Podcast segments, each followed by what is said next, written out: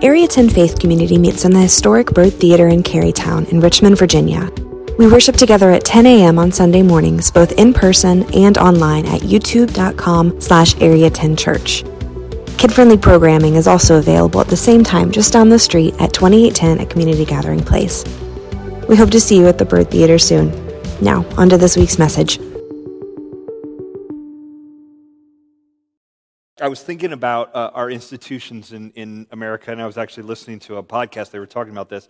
And there's a, there's a real loss of trust in institutions in this country over the last couple years. And it, probably the last two years going on before that, where we don't trust the things we used to trust. We don't trust um, higher education the way we used to. We don't trust the school systems. We don't trust politicians. I'm not sure we ever trusted them, but we really don't trust them now. Uh, we don't trust science. We have a lot of uh, hesitations and questions around all of that. Um, we don't trust religious leaders uh, in, in ways that we might have trusted them in the past. There's just a real lack of trust in institutions right now. And it's, it's disheartening. It's disheartening when you, when you believe in someone and they let you down.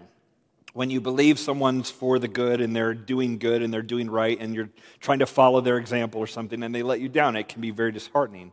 And we can get very cynical. Man, why did they do this, this, and this? I looked up to this person and they're a failure as well. And we put someone on a pedestal only to see them get knocked off. It can be very disheartening to, to see leaders fall and we lose a lot of trust. I, I was thinking about this because as I've been reading the, the life of Jesus and kind of reading through the Gospels and reading what he did, one thing I noticed there is that people were also very disheartened by him and disappointed in him, even from the very beginning, that we're going to look at here in a moment. But it's different with Jesus. They weren't disheartened with him because he was bad. They were disheartened with him because he was very good in a way that they didn't know what to do with or they didn't know how to handle. Let me be clear. When people were hanging out, when, when Jesus lived and walked on the earth, people wanted to be with him.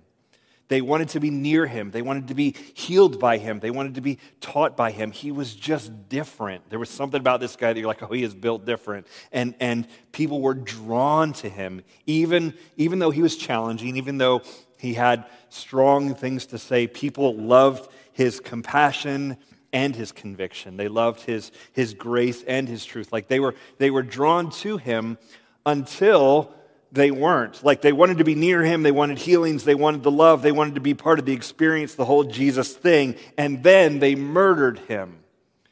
Because the truth is, you can only push so far. And at some point, you will challenge people to grow and change, and they just don't want to do it and this is true of you, this is true of me, uh, th- there's a limit. And, and we, we're all in on Jesus when it's all exciting, but then he's going to challenge us with something. We're like, man, I don't want to change. I don't want to even look at that. I don't even want to address that. I would rather be comfortable than change. Uh, I've shared this quote. It's actually a part of a poem from uh, W.H. Auden. I've shared it before. I think it's so applicable here. Let me read it to you again. We would rather be ruined than changed. We would rather die in our dread than climb the cross of the moment and let our illusions die.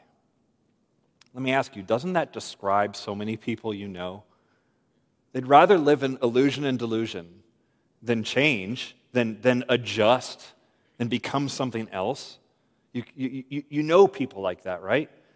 But here's the uncomfortable part. Doesn't that also kind of describe you? And you're like, no, I don't live under illusions and delusions. That's what everybody who lives under illusions and delusions says, right? We all think that. No, not me, it's other people.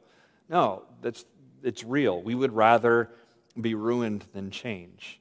We would rather live under illusions and just kind of keep the game going than actually change and, and become something new because change is super hard. So, in this series, we're going to follow Jesus around from now through August and, and look at what he did, primarily uh, the Gospel of Luke, from Luke chapter 4 to 8. And this is just Jesus walking around the Sea of Galilee and the towns and the villages that are there and talking to people. And we're going to see what he taught and what he did and how he interacted. And we're going to learn something from all those interactions with the idea that we want to be with him so we can become like him and do what he did. This isn't just an intellectual exercise. The point is, I want to know who he is so I can be like him and respond to things the way Jesus would have responded to them and live his life, as, live my life as if he were living my life. Like that is the idea here that we're doing on this series called This is the Way. Now, Luke 4, where we start, starts with the temptation of Jesus in the wilderness. Uh, Jesus, before he kind of starts his public ministry of, of teaching and, and healing and all that, he goes off to the wilderness to be tempted by Satan. The Spirit leads him there, and he goes there and he fasts for 40 days. And during that, Satan comes and tempts him and, and, and says to him a couple different things. And, and they have this whole interaction. I'm not going to go through that, that account uh, because we went through it in the disinformation campaign series back in February. We did a message on that back then. You can go back and listen to that. But there's this conversation back and forth with Jesus and Satan. And then at the end of that, um, Jesus leaves him and uh, starts his ministry and ends up, Jesus ends up going to his hometown of Nazareth. So I want to pick it up there in Luke chapter 4. And, and really, um, i want to really encourage you, read this during the week. Like, dig into the, into the book of Luke as we're doing this series and, and let it kind of go to work on you. Um, we're going to talk about every Sunday here, yeah, but the, the, the, there's really good work to be done if you'll just get into this on your own. So, Luke 4, uh, I want to start with verse 14, and, and, and let's talk about what happens here. Um, and Jesus re- returned in the power of the Spirit to Galilee, and a report about him went out through all the surrounding country. And he taught in their synagogues, being glorified by all.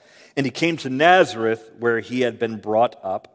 And as was his custom, he went to the synagogue on the Sabbath day and he stood up to read. All right, right off the bat, we, we learn that Jesus was led by the Spirit, the same Spirit of God that is alive in us when we are baptized into Christ. The Spirit that is poured into us is alive in Jesus, and it leads you. It leads Jesus to a place. It led him to the temptation in the wilderness. It leads him to go teach and preach. And he goes and he, and he follows that Spirit's leading, and um, he, he gets very popular very quickly. The word goes out about him, uh, this, this sort of rock star rabbi, like, and people just love his teaching, uh, and they, they love what he's saying. Uh, they're very encouraged by it. He's offering them a lot of hope. Um, and so he's going around doing that. And then we see he goes to his, his hometown of Nazareth. And Luke wants us to know this. This is a key little detail. Luke says he came to Nazareth where he had been brought up. So he wants us to know this is a hometown visit for Jesus. The home team. Um, so you think, man, this is just going to go great because he grew up there, and you know how it is when someone's from your town. You're like, yeah, Justin Verlander's from Goochland. We love that guy. Like, you know, you just, we have that excitement around a local guy, right? So he does this. He goes to his hometown, and on the Sabbath day, they would gather in the synagogues. There's synagogues in all these towns. You can, if you go there today, and you can go see some of those places. Okay, um, some of the uh, there have been churches placed where those synagogues were in some cases, or there's ruins of those synagogues. You can see this, um, and and the, as was their habit, uh, their their practice, they would gather on the Sabbath day on, on a Saturday, and they would study the Scripture together. Uh, and, and, and Jesus goes and is a part of that. He, he joins in on that. Um, verse 17, this is what happens. And the scroll of the prophet Isaiah was given to him. He unrolled the scroll and found the place where it was written. Here's the quote from Isaiah The Spirit of the Lord is upon me, because he has anointed me to proclaim good news to the poor. He sent me to proclaim liberty to the captives and recovery of sight to the blind to set at liberty those who are oppressed, to proclaim the year of the Lord's favor. And he rolled up the scroll and gave it back to the attendant and sat down. And the eyes of all in the synagogue were fixed on him. And he began to say to them, Today this scripture has been fulfilled in your hearing. So they would read, they would come together kind of like we would do it in church, right? We studied the scripture together. So they would come together and they would study the, the Torah, the, the laws of the old, what we call the Old Testament. They just called it, you know, the, the, the laws or whatever. So they'd come together and study that. And so they give him the scroll of Isaiah, the prophet. Now, Isaiah lived about 700 years before Jesus. And Isaiah is prophesying about the Messiah, about a Savior who would come to save Israel and, and to deliver the world. And so uh, Jesus finds that scripture starts there and, and, and reads that. Now, these guys who gather in the synagogue every week, they are waiting for the Messiah. They are searching the scriptures. They are looking at the times around them, hoping that a Savior is coming.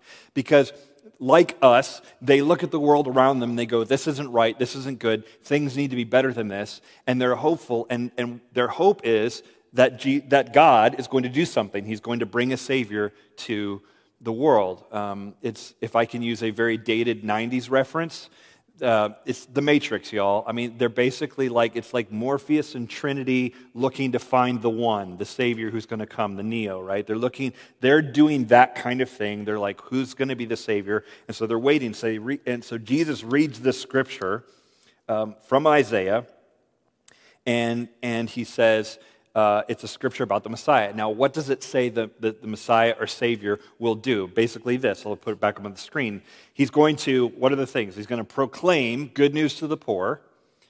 He's going to uh, bring liberty to the captives. So, other translations will say to the prisoners, set prisoners free. Recovery of sight to the blind. Liberty for the oppressed. Those are feeling the sort of the boot of oppression. They're under the boot of oppression. There will be freedom there and proclaim the year of the Lord's favor. So, this is what Isaiah says the Savior will do. So, Jesus runs through that list and explains that. And then, and, and after he reads that, um, you know, he kind of pronounces some things to him that really challenge them. Now, you have to understand how they're going to hear it when, when, when he reads that to them. Because what is the pressing issue of their day is that Rome owns them. So they are under the oppression of Rome. So when he reads this list and says, um, you know, the Savior's going to come proclaim good news to the poor, they hear that, but they're probably also thinking, okay, he's going to proclaim good news to the poor and kick out the Romans, right? And he's going to set the captives free. Yeah, captives like us against the Romans, right? And he's going to recovery for the sight of the blind. We're blind because of the stupid Romans, right? Like, like over and over, they're going to hear it in that context of this political, like we're trying to be our own country, trying to do our thing, and the Romans are oppressing us because they have a long history of this. They're the slaves that came out of Egypt. They've been a, they've been uh, oppressed and they've been owned and, and ransacked and, and all this by the Assyrians and the Babylonians and other groups throughout their thousand plus year history. So they're used to this and they're dying for a Savior to come along, someone who will set us free. And in their mind, set us free is going to look like get the oppressor off my back, the, the political people who rule over us, who are, to, you know, to the Jews, the Romans would be very gross and pagan and just, you know, they're, they're, they're dirty and they just, they don't keep our customs, they're not pure and, and that kind of thing. And, and so Jesus comes along and he announces these things. And if you really look at the list, what Jesus is actually saying is the Savior is going to bring hope to people who are on the margins. So, everybody for whom life kind of sucks, they're going to be lifted up. This isn't hope for the wealthy, because life is pretty good for the wealthy, right? This is hope for the poor. This is for the marginalized, for the hurting. And Jesus comes in and he proclaims this and said, This is what the Savior does. He upends the power structure of the world. And those who are down and out are going to be raised up and in. They're, they're, they're going to be allowed to be part of the community. And God is going to do something for them. This is good news he's proclaiming. Good news for the poor and oppressed, who are exactly the kind of people who don't usually get good news. And it feels like there's this tension when you read it because he reads it and it says, All the eyes in the synagogue were on him. So he reads that. It says, and then he goes, and you can just imagine like it's a movie, right? He, he says this thing, and you could like hear a pin drop, right? And, and he says it, and then it says he goes and he sits down. And everybody's looking at him. They're like, okay, he's this wonder rock star guy. What's he going to say about what he just read? And he doesn't say, like, Ah, wasn't that interesting, huh? Guys, Isaiah, yeah, he was great, or whatever. Like he, he sits down and he says, Today, this scripture has been fulfilled in your hearing. He basically says, I am what you've been waiting for. I'm fulfilling this. This is huge. We, we don't get it because of the cultural distance maybe between us and them, but this is huge. He says, Man, I, I'm, I am the hope you have been waiting for. And I'm here to bring freedom and recovery and liberation. And this is a very hopeful message.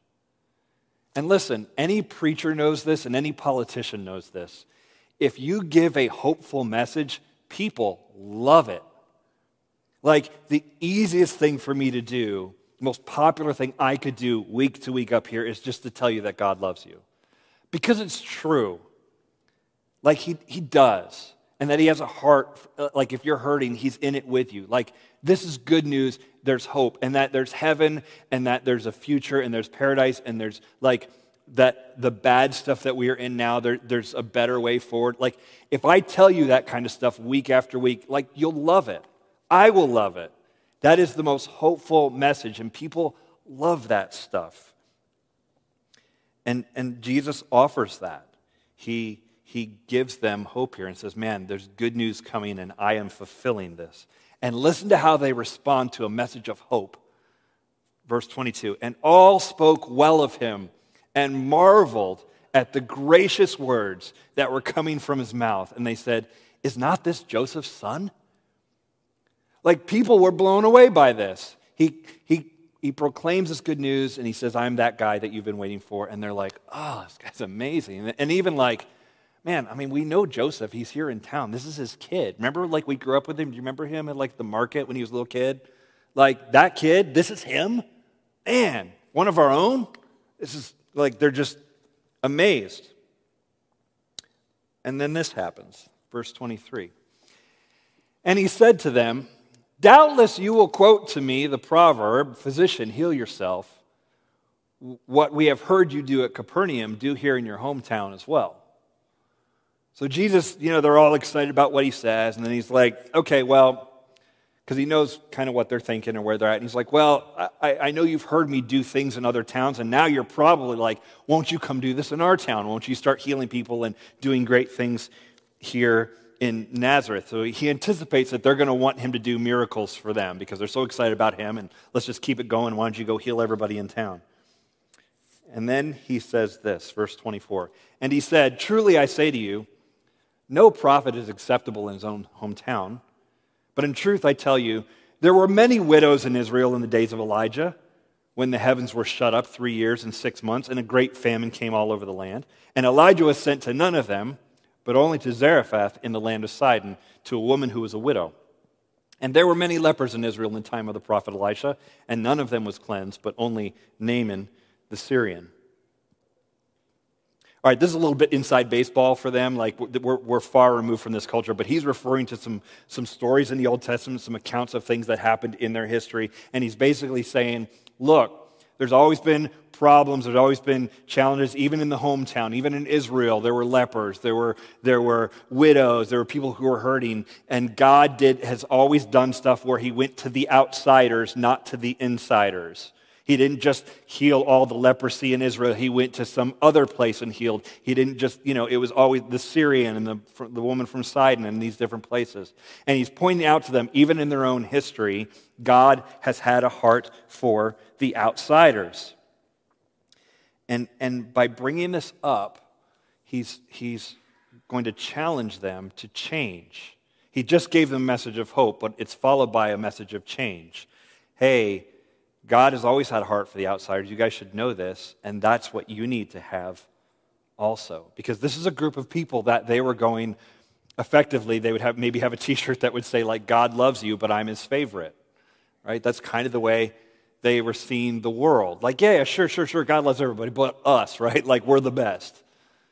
And Jesus comes along and he goes, No, it's actually baked into your own history that God has always been for the hurting, the broken, the outsider. And this is a shift in their mindset for them to understand that God loves others just as much.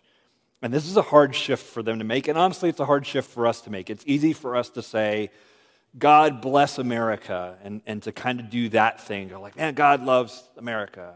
But what about Mexico? Does he love Mexico? Does he have a, is he excited about Mexico? Does he love those people? Well, yeah. Does God love immigrants? Well, yeah. Does God love people who are marginalized, yeah, like it's not just whatever thing I'm in, and whatever, uh, it's not just I'm part of the in group and everyone's the out group. God loves other people too. He loves Muslims. What? Well, he loves, does he love people in Al Qaeda? Like that's, wait, that's super uncomfortable. Are, are, are we sure? This is always a, a struggle for us. Where does this, where does this stop? Does God really love people uh, and, and the people I would think are on the outside, are they, are they loved too? This challenges their thinking, and he challenges them to change their thinking and their behavior. And whenever you get challenged to think differently and behave differently, um, it doesn't go over well, usually. Um, if you give people hope, it's awesome. But if you ask them to change, mm, they might actually try to kill you, which is what happens next. Look at verse 28. When they heard these things, so like two verses before, they're excited, right? This guy's amazing. Verse 28. When they heard these things, all in the synagogue were filled with wrath. And they rose up and drove him out of the town and brought him to the brow of the hill on which their town was built, so that they could throw him down the cliff. But passing through their midst, he went away. Man, the, the crowd is so fickle, aren't they? They're all about him one minute with the hope message. And then he's like, Yeah, this is going to affect you too. And we need to think differently about who's on the outside. And they're like, No, let's kill him. And so they, they're filled with wrath and they go out to, up to the town. And I didn't notice this until I, had, I was reading this through earlier this year to, in preparation for this. But this is actually the second time in the same chapter that Jesus is brought up to a high place and been challenged to throw himself down or, or been threatened that he will be thrown down. Satan did something similar, brought him up to the height of the temple and said, Throw yourself down. And now here he is at the top of a cliff, and people are trying to kill him and throw him down. Trying to kill him for saying that God has a heart for the other, that God has a heart for the outsiders.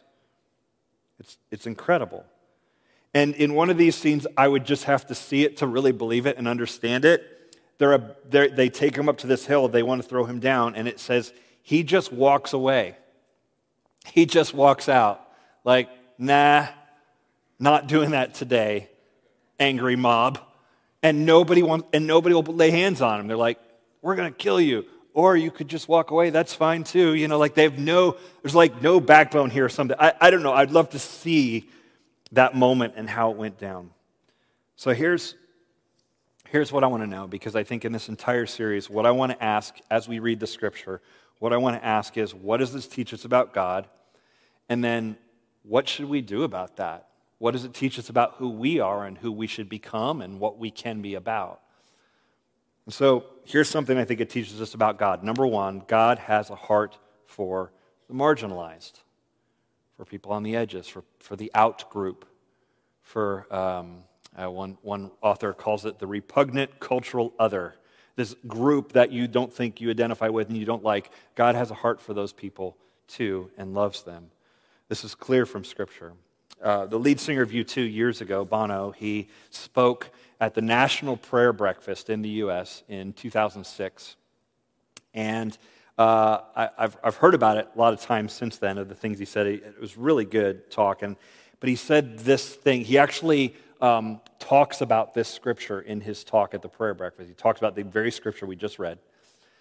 And then he says this, um, because he's a very wealthy guy, right? Listen to what he said. He said, I mean, God may well be with us in our mansions on the hill. I hope so. He may, be with, he may well be with us in all manner of controversial stuff. Maybe, maybe not. But the one thing we can all agree, all faiths, all ideologies, is that God is with the vulnerable and poor. God is in the slums, in the cardboard boxes where the poor play house. God is in the silence of a mother who has infected her child with a virus that will end both their lives. God is in the cries heard under the rubble of war. God is in the debris of wasted opportunity and lives. And God is with us if we are with them.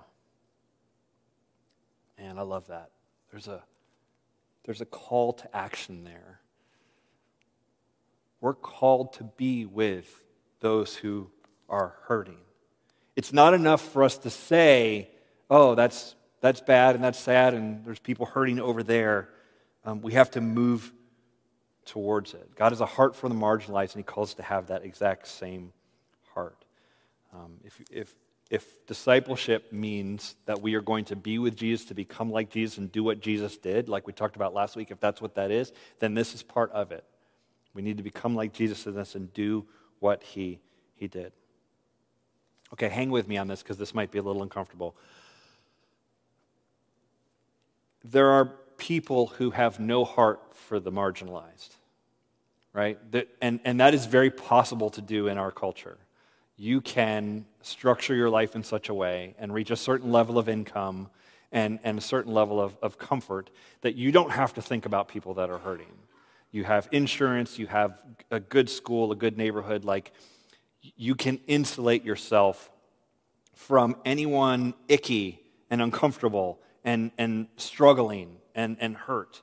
You can insulate yourself to a pretty, pretty good degree in our culture. And there are people that choose to do that, right? And then there are people that are somewhat insulated from, from struggle and hurt and, and people in the margins and that kind of thing. Um, but they will sort of give a nod to it and acknowledge that it exists. And so there's like a, like a, um, a hashtag or there's like a, man, we should care about this. And I, I, I'm going to give to this one thing this one time so that I can, that I can care about those people over there that are struggling. And so it, we can, we can um, insulate ourselves from it completely or we can personally insulate ourselves and then um, make a nod towards those things. Um, or make, make a move towards helping, in, oftentimes in ways that doesn't help a whole lot.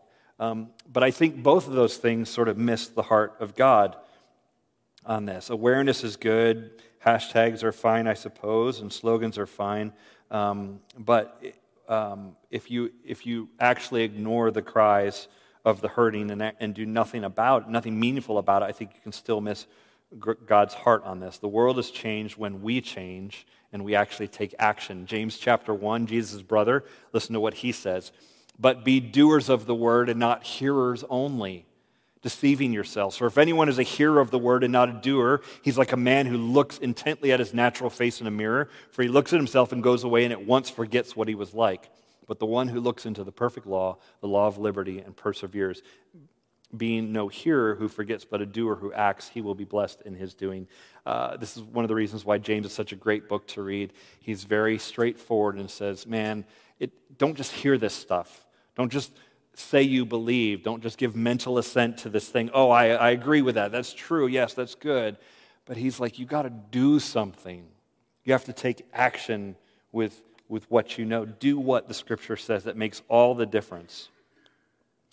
Um, and, and I, I was thinking about this. I mean, hearing um, and not doing, hearing about something and not doing anything is almost worse. Like, it's one thing if you are ignorant of the suffering and, and the, and the struggles. If, if we don't know, you know, maybe we'll get to heaven one day and go, like, God, I didn't know that that was going on. Okay, uh, that's understandable. But if you do know and you do nothing, then it's not, it's not ignorance anymore that you claim. It's actually like, I just didn't care enough. Like, it's just apathy, right? And I think we would all agree, like, even in relationships, if I unintentionally hurt your feelings, okay, I didn't know. If I, if I did know and I hurt them on purpose, that's a whole different thing, right? Like, then I just didn't care about you. And I, and, and I, I think there's that dynamic we need to pay attention to that we need, that we need to hear and actually do. Um, so, God has a heart for marginalized, which means this, I think, the second thing. God wants us to join Him in his mission of change. Jesus healed and taught for three years. That's it. And we're still talking about it 2,000 years later. So I would argue he was pretty effective.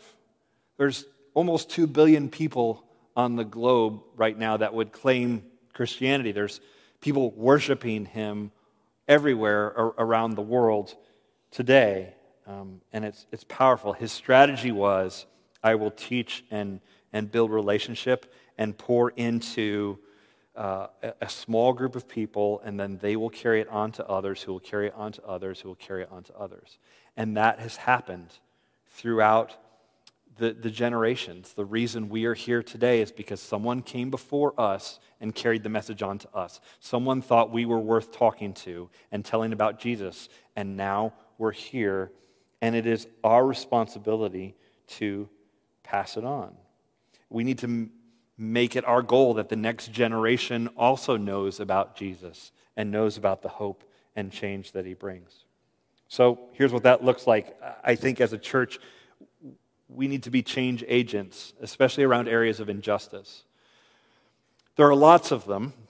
When you start, um, I, I, was talking to a guy this week who was asking about our church, and, and I was talking about, um, I was like, man, there, in, in some ways, there's like a lot of dragons to slay if you want to start listing the, the injustices in society and the problems, whether it's uh, around um, some, some issues in healthcare, or if there's some inequalities in education or, or, or racism or um, drug addiction or mental health or um, broken marriages or uh, fatherless homes. And, and there's just like, you can go down this whole list of things and go, man, here's a challenge, here's a challenge. This isn't as it should be. This is broken. There's a lot of things that, that, are, that look pretty messed up in our culture.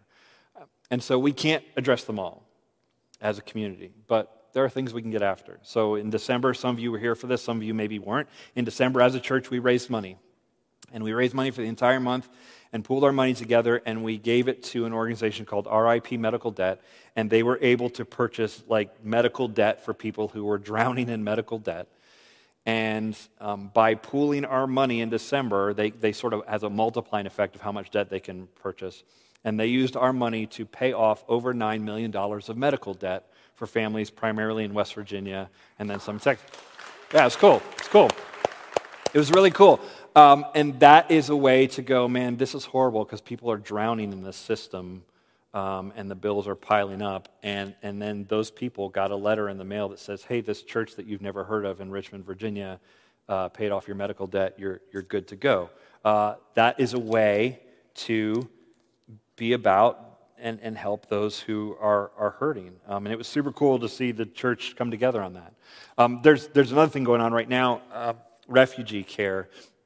There are a couple organizations in Richmond that help refugees who are coming from other countries come get settled in this area, but they need a lot of help and they need volunteers and they need people to come around them. So um, I've been at a couple meetings over the last few months of, of churches that are doing it. So churches are coming together and they're forming teams, and they're coming around families that have been coming primarily from Afghanistan, and I think Ukraine is about is, is happening as well. But families moving across the world to come live in Richmond, Virginia, from Afghanistan. Imagine the culture shock that that is, and then having groups of people who will come around them eh, in a church to say, "Hey, we'll help you get." You know, housing and help you get to your doctor's appointments and help you get the things that they need to get settled in this country. Look, a lot of people know uh, that the U.S. pulled out of Afghanistan and a lot of problems came after that happened, right? Like that, we're aware. We saw that on the news. We saw the helicopters. We saw the planes. You, you, you, we saw all of that happen months ago. A lot of people are aware of that. It's just that there's not a lot of people that are then going to do something about it afterwards. Like, it's difficult. Where do I start? How could I get involved? There are a couple organizations here in town that are working on it, and primarily there are churches that are coming around those organizations to do the work. And this is an incredible thing. Look, people criticize the church all the time. It's one more institution that you can't trust. I get it. I understand all the criticisms. I understand why people do it. And people are like, ah, the church just cares about blah, blah, blah, and this and this, this. Look, I go to these meetings, and it's a room full of churches who are doing this work. And they're partnering with, they're not partnering necessarily with religious organizations. IRC, one of the biggest uh, Afghan resettlement organizations in town, it's not a religious organization. It's just that all their volunteers are from churches. And, and, and there are Christians coming around. And I sit in that room humbled at what these men and women are doing and, and so blown away and so glad we get to be part of a little corner of that world and, and get to help. And so we're starting to form a group here within the church who are going to come around some families and help them get settled in the Richmond area. This is good work. This is putting hands and feet to what we say our head and our heart are about. This is a good, good thing. And I, and I love that it's happening here in Richmond because I see the church engaging in, in a way that, that the mainstream culture isn't necessarily engaging. Um, let me give you an example, one more, and, and this is one you could you could be involved in. Um, we're all familiar with the term orphan. We don't use that in this country really. Uh, we think orphan is someone overseas, but in this country we use something more like foster care, the foster care system. We talk about that. Um, but for a lot of people, uh, kids in the foster care system are basically invisible to us. That's not, we don't really see that. That's not people we run with that's we have kids and maybe in their school they've got classmates, but they all have parents at home or something like we don't see that system, but it is there. There are 5,000 plus kids in the foster care system in Virginia. And so there's a tremendous need there for families to come around kids that they did not give birth to and, and, and to say, hey, we will raise you, we will help you, we will love you, support you um, in, in, a, in uh, temporarily until you can be re- reunited with your parents or full time uh, adopt if that's, the, if that's the route that it goes. Um, and there's incredible work being done by that, and there's a lot more uh, to be done. And there are churches and, and, and Christians who are, who are very involved there and really um, seeing the need in foster care and adoption and taking action and, and doing something about it. Now, this does not mean that everybody in a church is going to adopt a child or, or become a certified foster parent or whatever. But everybody can get involved in this in some way and can help and, and, and come around the people that are doing that and offer support. Let me give you an, an easy way to jump in on this um, that's coming up here in the next two weeks. On Saturday, um, May uh, 13th, I think, uh, Saturday, May, is it 14th? What is, what is the Saturday? I get my, what is today? The 1st, 8.50? Okay, 14th. Yeah, Saturday, May 14th. Um, there's, a, there's an event for foster families in the city of Richmond, and they're coming together at, I think it's now called Park 365. It was called Arc Park. Uh, they're coming together there, and it's going to be like a foster family appreciation night. And so we're going to be part of that. We're going to do this again um, on our own property. We're going to do something similar um, in November, but this thing in May is happening. There's churches are coming together, and the idea is to love and bless families that are in foster care. And so they need some things, and this is where you can jump in and help. Here's a couple things needed. They want to give gift packs to every family that shows up and they want to do it like uh, family movie night. So what they want are $10 Redbox gift cards. Did you know Redbox is a thing?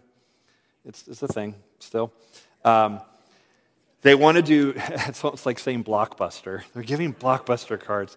They want to do $10 Redbox gift cards um, because they're spread out and people can get it anywhere. And $50 pizza gift cards, and they want the gift cards for pizza places that are more chains so that people get it, you know, not like, you know, Mary Angela's right here where you'd have to go right here. So they want chains, and they're asking for, and so what we're going to try to do as a church is to gather 40 of these 40 Redbox gift cards and 40 $50 pizza gift cards. And we're asking, hey, can you, can you grab one of those and give those because we're going to give them out to these foster families um, in about two weeks. If you can do that, um, you can sign up on the Area 10 app. If you go into our app, there's a, it says help, help with foster families. You'll see a, a, on the registration, on the register uh, link, help families, and there's a, a form there you can fill out and say what you're going to bring. Get that, bring it back to us next Sunday, or bring it by the church office um, here at 2810 anytime between now and May 13th, that Friday and we will give those gifts out on that Saturday. So that is one way to help is you can just you can do that. A second way to help is the event itself. We, we need a couple volunteers from our church who are willing to go over and be part of a, a team of volunteers that are going to work with these families and love them and, and, and, and work with them. So that's a gift of your time. And it's on that Saturday from like 4 to 7, so it's three hours. So you can sign up for that also um, through the app or go to our website and, and sign up. These, are, these do not solve all the problems of the world, but these are ways to, to jump in and, and get involved. This is an attempt for us to add hands and feet to where we say our head and our hearts are on this. The way of Jesus is to find the marginalized, and we want to be about, uh, we want to be about that, and we want to help where we can. We are not going to solve every issue, um, and churches can't do that. No one church could. Um, and our focus is going to be as a church, we're here to help people connect to God, find their people, and change the world. And this is part of that change the world uh, uh, thing. Um, this is, we, we want to be about Jesus and, and what he is about. He did not come to earth to make nice people nicer, he came for the hurting to help them, he came for the oppressed to set them free, he came to liberate people, um, for the sick to be made well. And we want to be about that. I don't know where you're at with all of this. Um, I read a lot of stuff that's very critical of institutions, and particularly being a guy who works in a church, I've read a lot of stuff that's very critical of the church. Um, and I've had and I've had things. I've, I've had people be. I've heard people be critical of the church. I've heard people be critical of this church, um, and I understand that. We are not going to do this right every time, and we're not going to get it perfect. Um, and we will drop the ball, and there will be times we aspirationally want to step up to something and don't really deliver. Um, and so I get if you today are feeling a low level of trust in institutions and particularly in the church. But what I hope you will see is that at the end of the day, we're about Jesus, and I want you to trust Him. He, he's where it's at. Trust Him, know Him, follow Him, obey Him, love Him. We're a church, we're going to try to do that together imperfectly, but we're about Him. Don't don't give up on him because I think he brings real hope and he challenges us to make real change. And if we will change and follow him bit by bit, day by day, a little bit at a time, over time, we will become something. We will become uh, who he's calling us to be. Let's pray. God, I pray we are the kind of people who can follow you with our whole lives for our whole lives.